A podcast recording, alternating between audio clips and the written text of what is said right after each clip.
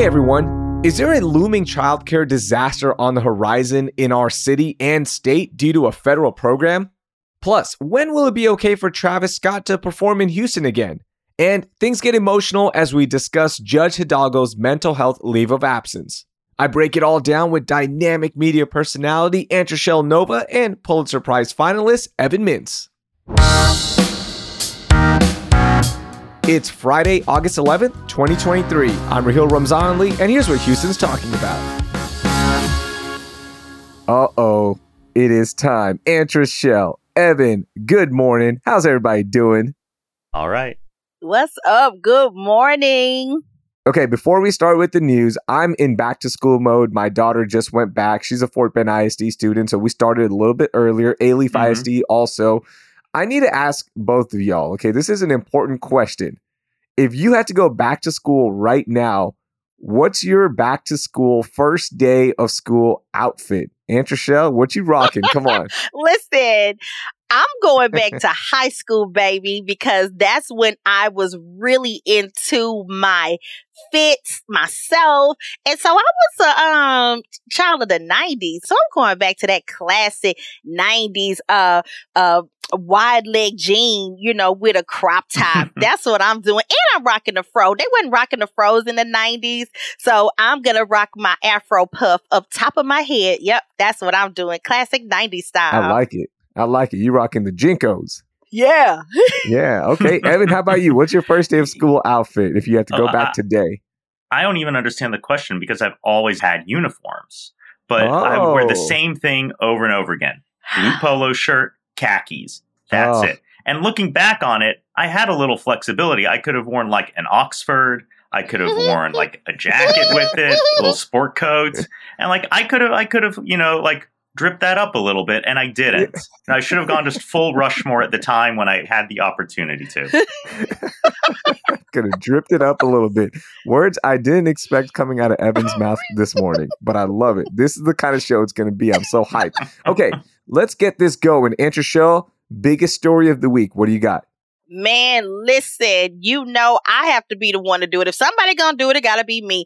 Let's talk about it. Tory Lanez gets 10 years in prison for shooting Houston's own Meg the Stallion. Okay, so let's talk about it real quick. Let's get the background. Uh, a judge sentenced rapper Tory Lanez to 10 years in prison Tuesday for shooting and wounding hip hop star Megan Thee Stallion in the feet, bringing a conclusion to a three year legal and cultural saga that saw two careers and lives thrown into turmoil.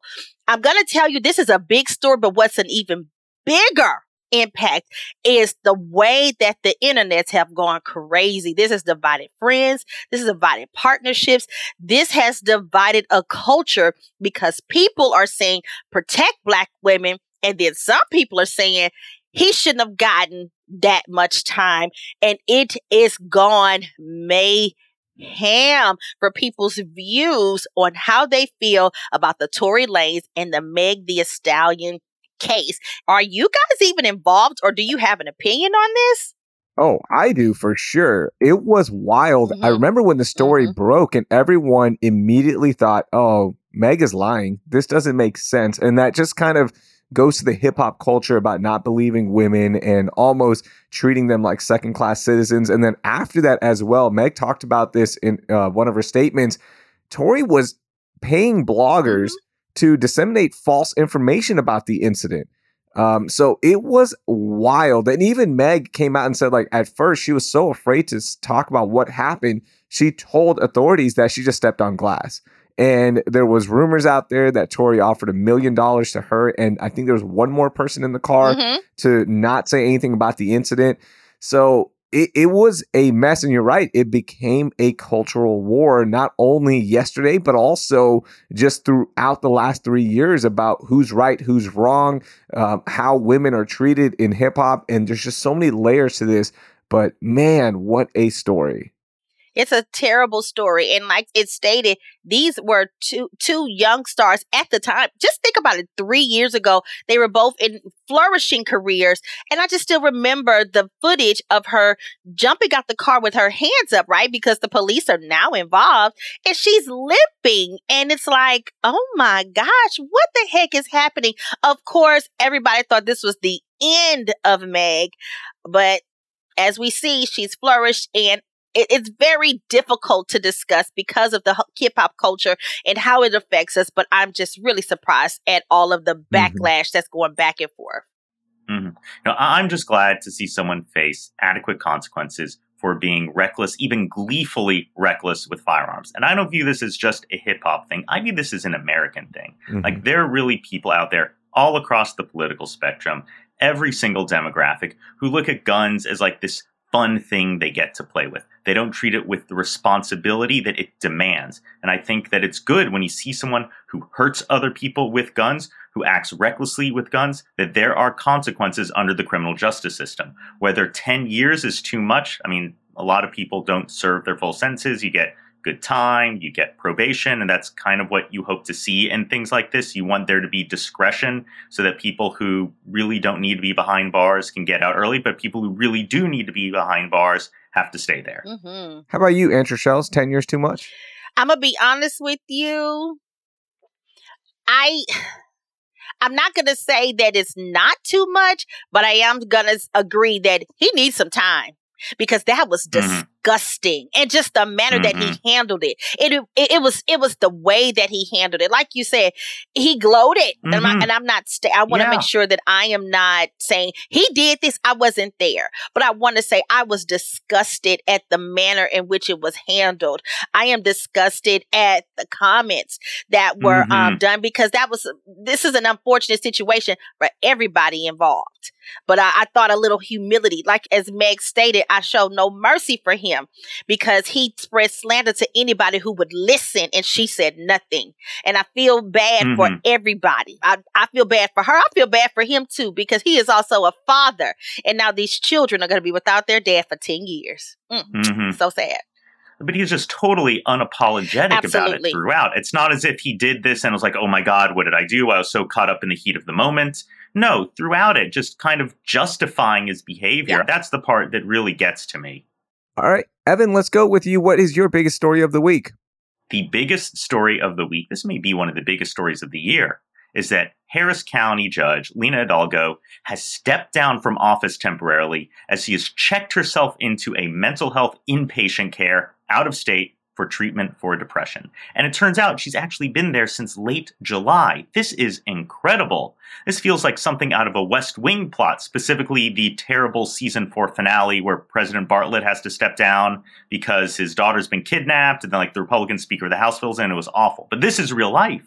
And it's good on one hand, I think, to see this public discussion and recognition about the need for mental health services, treating it on the same level we treat physical health. And it's certainly better than the alternative of having just a bunch of like alcoholic politicians. But two things stand out to me. One is that this feels like a while in the making. I mean, Judge Hidalgo got elected with no experience in the public light. She became a political celebrity overnight and a target for Republican ire, and you can tell it got under her skin. You're never supposed to let them see you sweat. Otherwise, it just reinforces that behavior, and she did sweat a lot. She was sniping at other politicians, dropping F bombs on Commissioner's Court, going out of town for triathlons while avoiding local appearances. You gotta have a thick skin in this game. You gotta have steely bones. You gotta have ice in your veins, and it just wasn't there. The second thing is that while she is out, Commissioner Rodney Ellis, the longest standing member of Commissioner's Court, is going to take over her duties while she's away. And this feels like for another TV reference, a Game of Thrones moment. I mean, Rodney Ellis has been in politics for decades. He was elected to city council in 1983, and then the state senate, and then commissioner's court. And he wasn't even first elected to commissioner's court. He was appointed by precinct chairs after his predecessor died. I mean, this man hasn't run a really competitive race in decades, and sometimes he finds himself at the top like this. I mean, chaos is a ladder. So I am glad the judge is getting help. I'm glad we're not afraid to talk about mental health issues, and hopefully, this will be a good example for others, but the politics are weird. you know, guys, th- this story broke my heart because as a woman of color in a high position, this affected me deeply because I Mhm. was, I, and, I, and ex- excuse me for getting emotional. When they came out with that, the first thing I said was, oh no, because we are not allowed we are not allowed to fall apart publicly. We are not allowed mm-hmm. to show that we are human. We are not allowed. We are not allowed to break under pressure. We are supposed to be tough, thick skin, and nothing is supposed to affect us. And it, it, it affected her. I am happy that she is getting help, but I am so sad for her because as a woman of color in a high position, I know she is in the background saying like, "Oh my God, I can't believe I did this." That's a whole nother war that's going on in her Mhm. mind that nobody will ever be able to understand. And like you said, Evan, I think this is has this has been going on for a long time, and she has Yeah. fought it. She has Mhm. fought so hard. Yeah.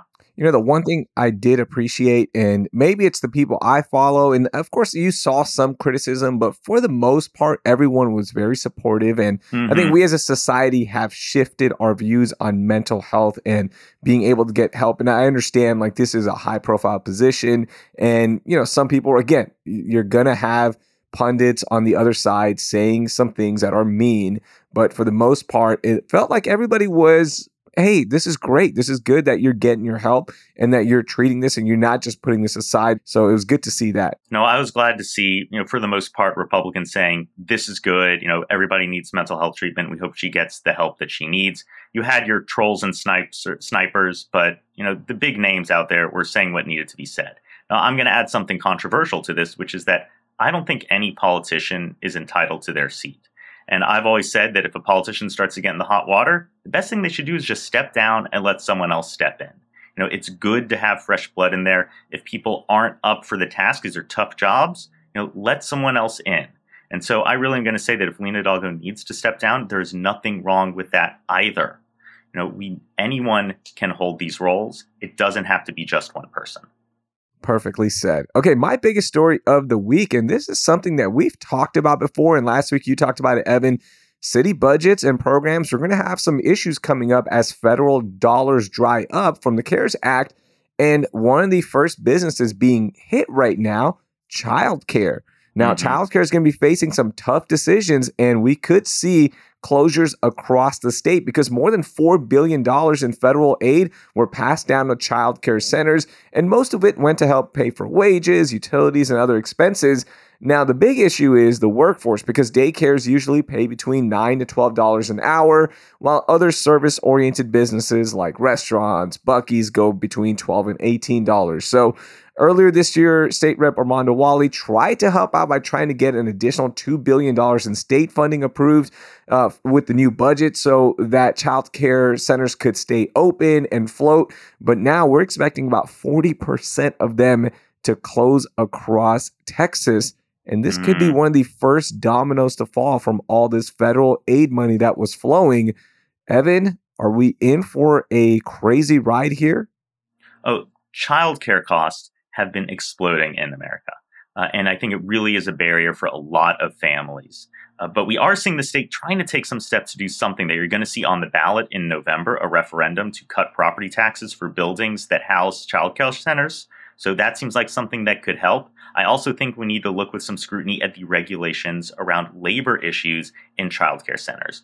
Often, in attempts to make sure these places are safe and to the highest regard, we say, well, there ha- can only be so many students per supervisor. We say that people who work there have to have certain certifications, certain education levels. I'm not convinced that these standards actually make things better or safer. You know, does it have to be a four to one ratio, five to one ratio? What are the best practices? I don't think there's a lot of rigorous evidence around that. Same with demanding that people who work there have, you know, bachelor's degrees or even master's degrees.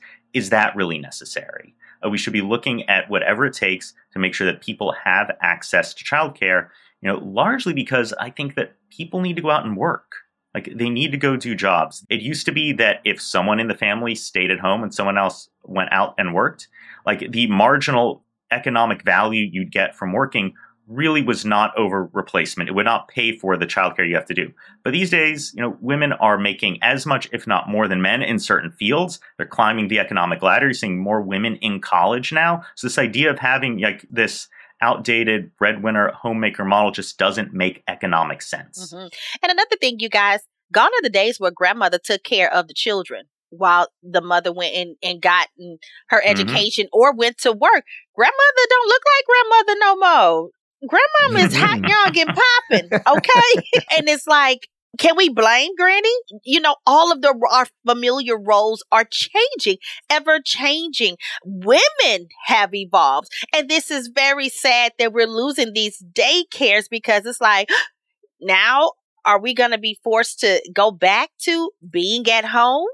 You know are the work from home jobs going to be a little more lenient i'm going to tell you they're not they don't care mm. well, during the pandemic i loved calling my son who was two at the time my young co-worker but I was in management, right? So I welcomed, you know, uh, my coworker and everyone else who was working at home to bring their coworkers in the space.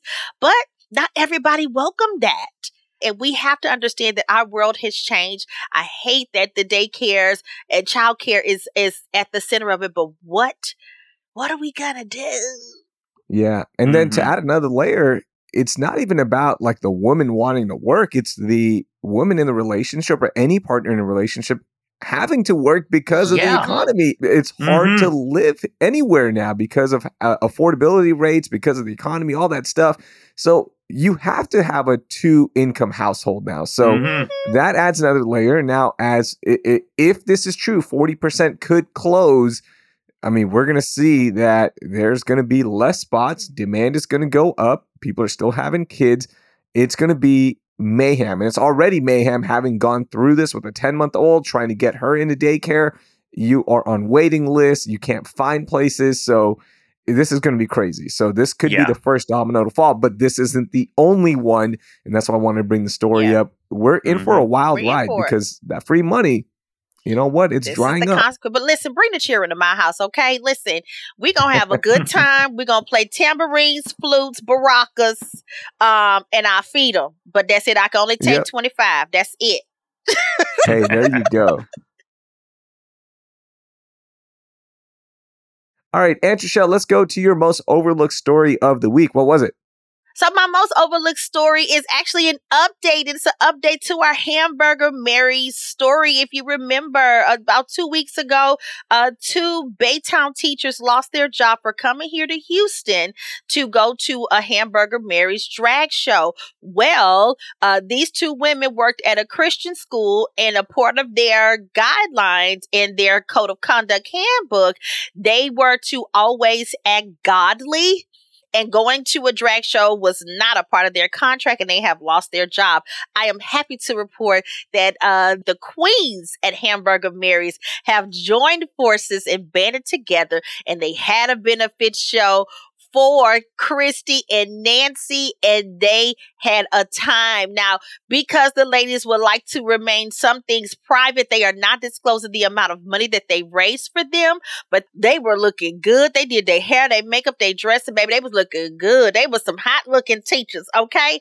But they had That's a awesome. good time and everybody came out in full support of Christy and Nancy. And it turns out this story is actually having a happier ending after all. There you go. And they had the GoFundMe as uh-huh. well. So they were close to retirement age. This is the best thing that could happen to them. And now they're enjoying the fruits of their labor and for being nice and kind people. Right. There you go. Yeah. All right, Evan, how about you? What was your most overlooked story of the week? My most overlooked story of the week was a report by the Huffington Post about Richard Hanania, who's a visiting scholar at the University of Texas. Turns out Richard spent a good couple years writing under a pen name, Richard Hoste, where he identified himself as a race realist. He expressed support for eugenics, the forced sterilization of low IQ people, who he argued were mostly black, and opposed the miscegenation and race mixing, and once argued that while black people cannot govern themselves, and cited the neo Nazi author of the Turner Diaries, He wrote for anti Semitic outlets like the Occidental Observer, a site that once argued Jews are trying to exterminate white Americans. And he wrote for Countercurrents, which advocates for creating a whites only ethno state. The list goes on about the terrible, awful, reprehensible public positions he's taken. And once exposed, Richard wrote a little essay saying that, well, he's changed and he's not that guy anymore. But the fact of the matter is, he's still writing racist stuff now. He's still writing just the other month that uh, college African American studies departments should be run by, quote, street hustlers and illiterates. In May, he tweeted that, quote, we need more black policing, incarceration, and surveillance of black people, lamenting that blacks won't appreciate it, whites don't have the stomach for it, in defense of a wildly misleading and racial chart about interracial crime. Meanwhile, other uh, faculty in Texas public universities are being pulled out of their positions and forced to sue the state after coming under scrutiny for the grave sins of lightly critiquing elected officials or supporting diversity in journalism. And, and at the end, what does this Richard guy actually add to the University of Texas? Where's the research if he really cares about these racial issues? Where are the randomized controlled trials to improve outcomes? For some reason in society today, we seem to think there's something brave and shocking and insightful about being just a straight up racist. No, this is not someone who we should be supporting with our taxpayer dollars. This is not someone we want associated with our top universities in the state. This is not someone we should put up with to have any place in polite society. It's a straight up bigot. Get him out. Mm. Get him out, child. Come on, Evan. You was preaching, baby. That was good. Evan, what do you think happens? Will the University of Texas do anything and actually remove him? I don't think so. That is sick. This is 2023, y'all. Come on.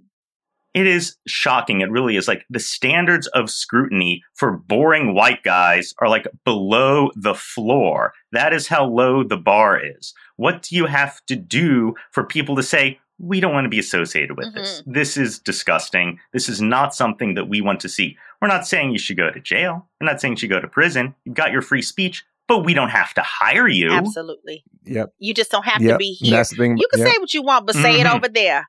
I agree. Yeah. Wow. Just wow. Okay, I'm going to move to my most overlooked story because there is a little public battle brewing because of Travis Scott. Now, Travis Scott is going to be performing in Houston at Toyota Center for the first time since the Astroworld tragedy uh, almost two years ago now. Now, this is causing a big debate amongst fans and Houstonians but it's also getting spicy between Mayor Turner because Mayor Turner's on the side of letting the concert go on because it's at Toyota Center. It's a different setup. It's not like a festival setup where it's just everyone standing. You do have seats. Now, I'm sure there's going to be floor seats, and that's where there's going to be a lot of raging going on as Travis still does at his concerts. Now, I know Mayor Turner is for it, but Houston Police Officers Union, they are not happy. They're saying this needs to stop and they are urging the city to stop the show.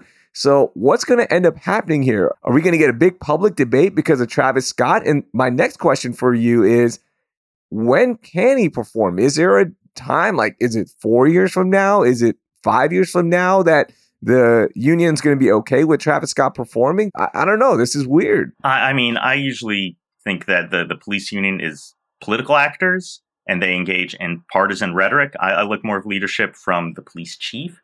That being said, this is a guy whose, I think, reckless behavior endangered people's lives and led to the deaths of people. He should have stopped the concert. He didn't. And now we're welcoming him back into the city.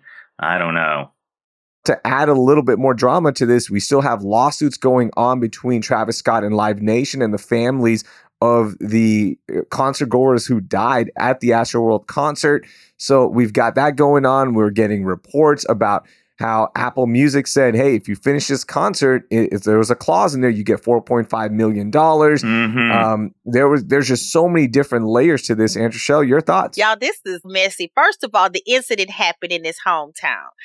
Second of all, he's trying to come back as and this is still at the house. I don't know. This is so ugly because it's like, y'all, are we mad at him? Or are we mad at the culture that he brings with him? You know, the the mosh environment, the raging environment. Where's our anger, right? Because people, yes, people have died, but like how, how long is he going to have to suffer for this? Like it's so messy. There's so many layers to this. Mhm. And I, like you said, if we're not going to allow him to perform this time, when? Yeah. When will he be able to do this? How much time is enough time? Now that that's a good question, and you know, I don't think this is a guy who should be like totally banned from society. I want to see these lawsuits play themselves out, though. And that recent reporting, I think, on the Apple contract is something that adds a wrinkle to the behavior. Did he just not know what was going on? Was he ignorant about it? Right. Uh, or did he know what was going on, saw dollar signs, and kept going? And more and more from the reporting I'm seeing, it seems like he could he could have known, he should have known, he probably did know, and he just kind of kept going. I think Yeah. that is inappropriate behavior. The extent to which the city like has any sway to say like, well, you can't come into our city, you can't, you know, perform here. You know, I I think the the mayor's hands are kind of tied on that.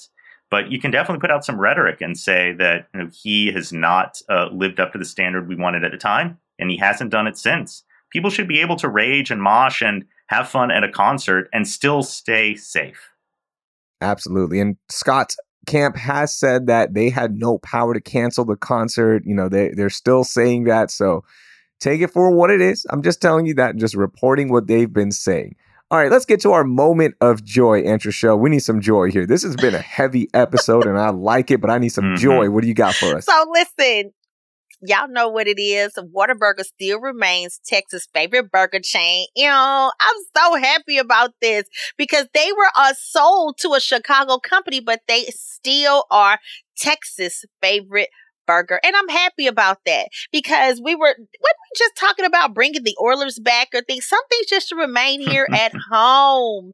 And this is something that should have remained at home, but I'm glad we're still loyal to the Texas chain and we still eating your Whataburgers. How you like your Whataburger? I like mine with cheese, no pickles, extra mayo, no lettuce, no tomatoes, just meat, cheese, bun, and onions. Toasted.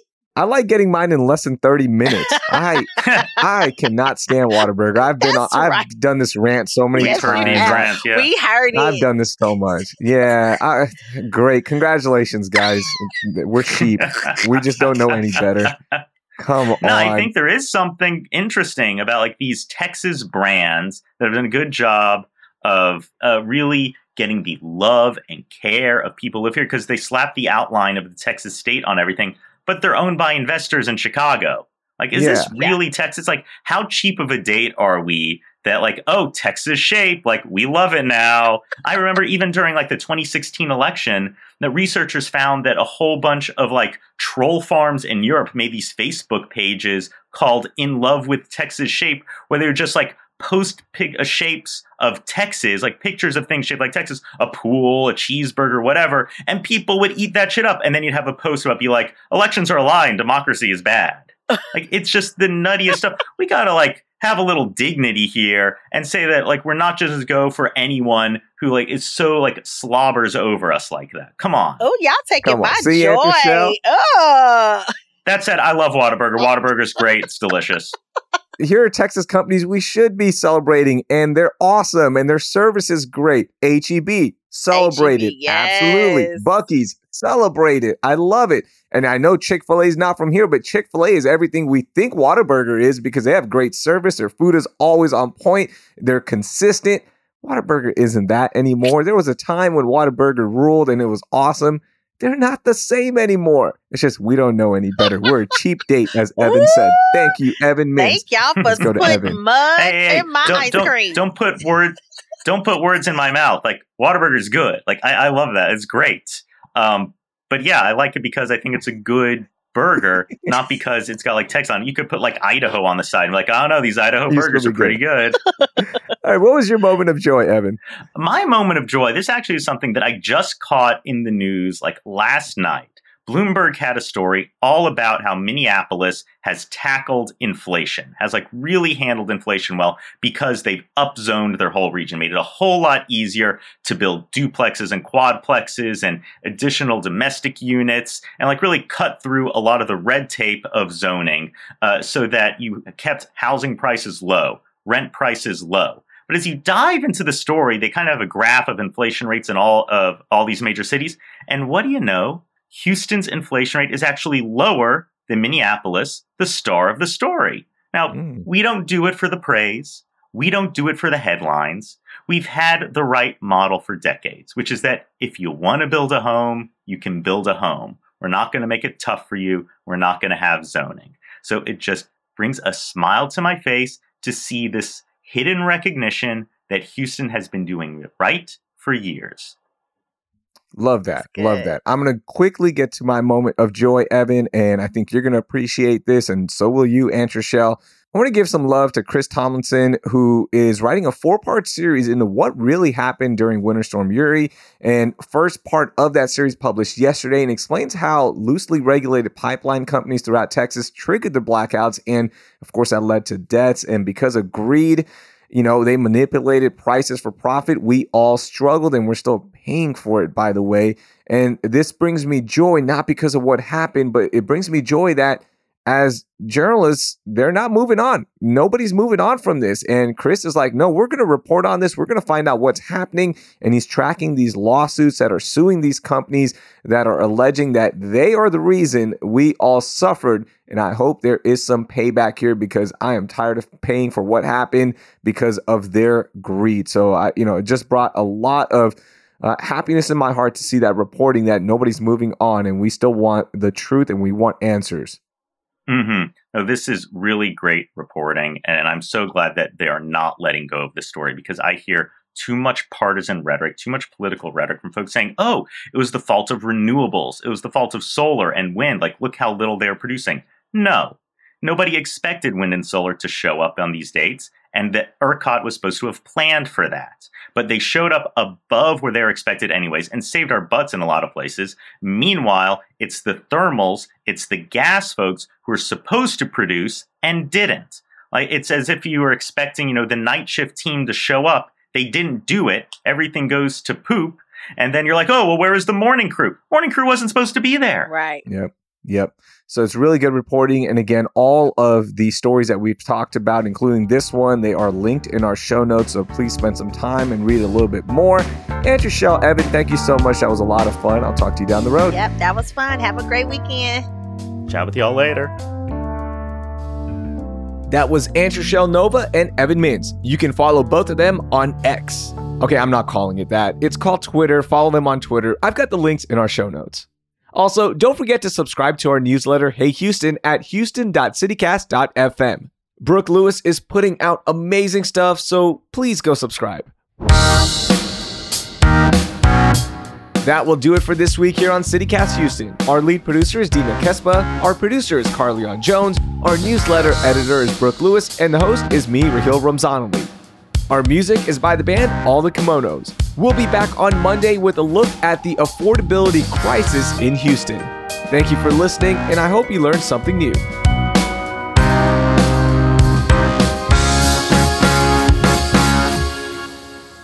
I was in my car headed to the airport to go to Miami, and I grabbed my passport and opened it up and said, expired. oh, oh, well, here's my birth certificate. Pulled it out. It was trash. Somewhere along the years, I removed my my birth certificate out of my passport holder, and it was it was intense